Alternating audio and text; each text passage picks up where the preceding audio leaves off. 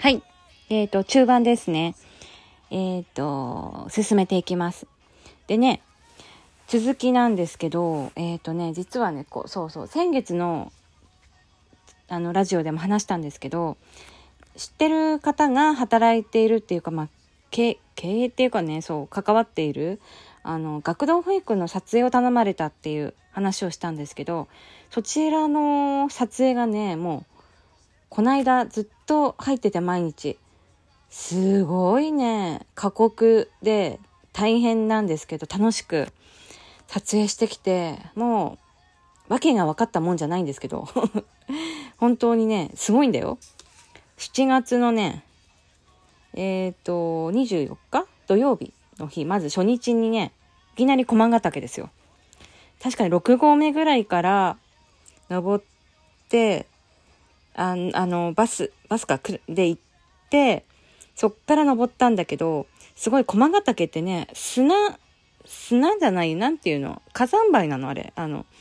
細かいんだよね。で、歩きにくくて大変で大変で、帰りが大変で、あの、カメラ持ってみんなが登ってる、子供たちが登ってる姿をね、もう撮るんだけどね、もう、なんか憎たらしい子がいてね、ちょっとね、あの、その日ちょっと、私ちょっと、プリって怒ってたんだけど、まあ、これ顔に出さずに仕事しましたけど、でね、なんかちょっと嫌なこと言ってくる子がいて、ちょっとね、あの、っていう気持ちだったんですけど、我慢して、ぐっとこらえて、ちゃんと仕事してきましたけど、でね、登り、登ってね、で、そ、それから、あの、まあ、あの、降りるんですけど、降りる時に、あの、その砂みたいな、その、床のさ、靴で歩くところがもう、灰みたいな、もう、サラッサラなの。そこをね、滑って滑って、でね、普通の道だと思ってたから普通のスニーカー履いてたんだけど、全然ね、それじゃ用足りないって感じ。大変で、もうつるってる滑って何回も転んで機材抱えてっていう、ちょっとね、過酷でしたね。でね、その後、えっ、ー、と、28日に大森浜に行って、えっ、ー、と、なんかね、浜辺でね、みんなが遊んでるところを撮ったり、これもね、大変だったんですけど、また砂浜だったりして。で、まあでもこれはね、なんとか、な、無事終わってって感じですね。で、次の日の29日がね、またエサン行って、えー、っとね、エサンの日はね、えー、っとね、登るのはね、次の日だったのかな泊まりだったみたいで、キャンプを組み立て、キャンプするからテントを組み立てるとこだったり、みんなが海の方の砂浜を歩いて、いろんなね、ゴツゴツしてるじゃない？あの、岩場っていうかさ。そこをね、みんなで歩いて、それ、あの間カメラ回したりして、いい経験になりましたね。すごい大変だったもん。本当に。でも、あの、こういう仕事ってあるんだなって楽しめる自分にも驚いたけど、みんな優しかった。さっきイラッとしたことがあるって言ったけどほぼそれその1回ぐらいであとはね全然あのみんな子供たちがなぜか優しいっていうね。足場悪いから私のために足場作ってくれて水がねそう流れてて通りにくいところになんか水をせき止めて泥みたいな砂で固めて足場を作ってくれたりとかね。すごいでしょ。至れり尽くせりみたいな申し訳ないんだけど「すいませんすいません」って言ってそこの水のせき止まったとことか木のねぼっこを立ててくれてそこを歩いたりとかね。すごい面白い経験ですね。で撮影の方はみんなのいい顔が撮れるようになんかできるだけ笑顔を撮れるように頑張っ自分なりに頑張った。うん、でまあこの後もずっと続くんですよしばらくね撮影がね。今週はあの知っているカメラをマンの方に頼んで行ってもらってるんですけど私は通常にせあの通りの仕事に行って生活していてで代わりの方に行ってもらってっていう感じででそのまた次の週が私なので自分がまた行ってで終わったら編集は全部全て私がやるっていう風なお仕事ですね。やりがいあるけどまだちょっとしばらく続くのでまたこの話もしたいと思いますね。あとはねそうそう7月の2425って、えーと、五稜郭の、えーと、と2会場の場所を使ってえーと、街中オープンテラスっていうライブが野外であったんですねこれもちょっと行ってきてと24日はねその駒ヶ岳に行ってたので行けなかったんですけど25日は、えーと、行ってきましたね。えーと、カメラ持ってなんとなく写真撮って全然私カメラできないんですけどなんかねなんか記録残るように本当記録程度っていうかあのみんながこう楽しんでる姿を撮りたいっていうだけでで撮ってきましたね。で前田ゆりなちゃんだったりあとまあヒノキ屋さんだったり知ってる方がね結構出てたのであので会場には知ってるね人たちが行って楽しく話ができてすごい良かったですね。いいイベント。久々にこういうライブを野外楽しんだしみんなも久しぶりにライブしたんじゃないのかなと思ってすごい元気いっぱいになってびっくりしましたね。でね今ねそうそうそうカレンダー見てて忘れてたんだけどそうこの日にね午前中にあの髪の毛をあのパーマかけに行ったんですよね。でそのその美容師さんがすごい素敵な人だったっていうことを伝えます。あのねすごいね私より全然年下なんだけど近所に美容室できてで行ってみたいんだけど怖くて行けないじゃない初めてのところって。だからねホームページ見て大丈夫そうか大丈夫そうかなと思ったら「アットホームな雰囲気です」って書いてあの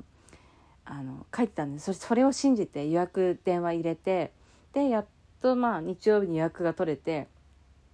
行ったんですけど1対1なのね美容師さんがね1人しかいなくて個人でやってる店で。でねずっと話2時間半かな3時間ぐらい話しながらいろんな話聞いてもらったりしてすごいいい人だったっていう話です。終わり。でねあとは何があったかな。あとはねそんな感じで7月の末ぐらいは過ごしていてであとそうそうあのこれは言ったか言わないかわからないけど朗読のコンテスト検定じゃなくてコンテストも、えーと、とあって最近。でねこれをね素材をね録音して提出したんですよね。でねまた作品を選んでで抜粋した部分を読むんですよね。決められたところの。でね江戸川乱歩のちょっと怖い話なんですけどその冒頭部分を2分半ぐらいかな読んでこれも提出済みですね。結果はもうそろそろ出るかなというぐらいでしょうか。でこれはねえーと、で今回落ちたとしても予選がね落ちたとしてもまたねすぐに第2回の予選が始まるんですよね。でそれのダメでもまた第3回が始まってで 3, 3回行われてそこ毎回チャレンジできるんですよね。だからまたチャレンジしてどんどんどんどんやっていこうかなと思っていてすごいこれもねやりがいあるんですけど全然ねあのね思うように読めないまだ全然足りないっていうか自分の中で、うん、だからねもしどう結果はわからないけど、うん、ダメでもまた挑戦したいっていう感じですね今の。はい。でねあとは何かな？あとはねえーと、今8分40秒ぐらいなんですけどいろんなことがあったんだけどそうそうそう。して7月の末にね実はえっ、ー、とツイッターでねあの階段の階段って登る階段じゃなくて怖い話の階段ね。夜のあ夜じゃない。えっ、ー、となうんと夏のえっ、ー、とそうあの怖い話をやろうって夏ならではのやろうっていうふうにひらめいてでまあ夜とかみんなで集まってどっかの場所貸し切って怖い話大会をやりたいと思って何人か声かけたんだけどそれどころじゃないの。みんな忙しくていろんな事情があるしね。で集まれなかったしなんか都合が合わなかったんだよね。でもそれをなんかツイッターでつぶやいたりしてたらまあなんかいろいろちょっと知ってる人がコメントをくれてでなんかトントントンってこう話がね路上でやろうかみたいなことになってストリートですよ私。ストリートリーディングって名付けたんだけどあの朗読劇ってリーディング。ね。ストリートリーディングストリート朗読をね実はやったっていうねびっくりするんですけど初めての経験で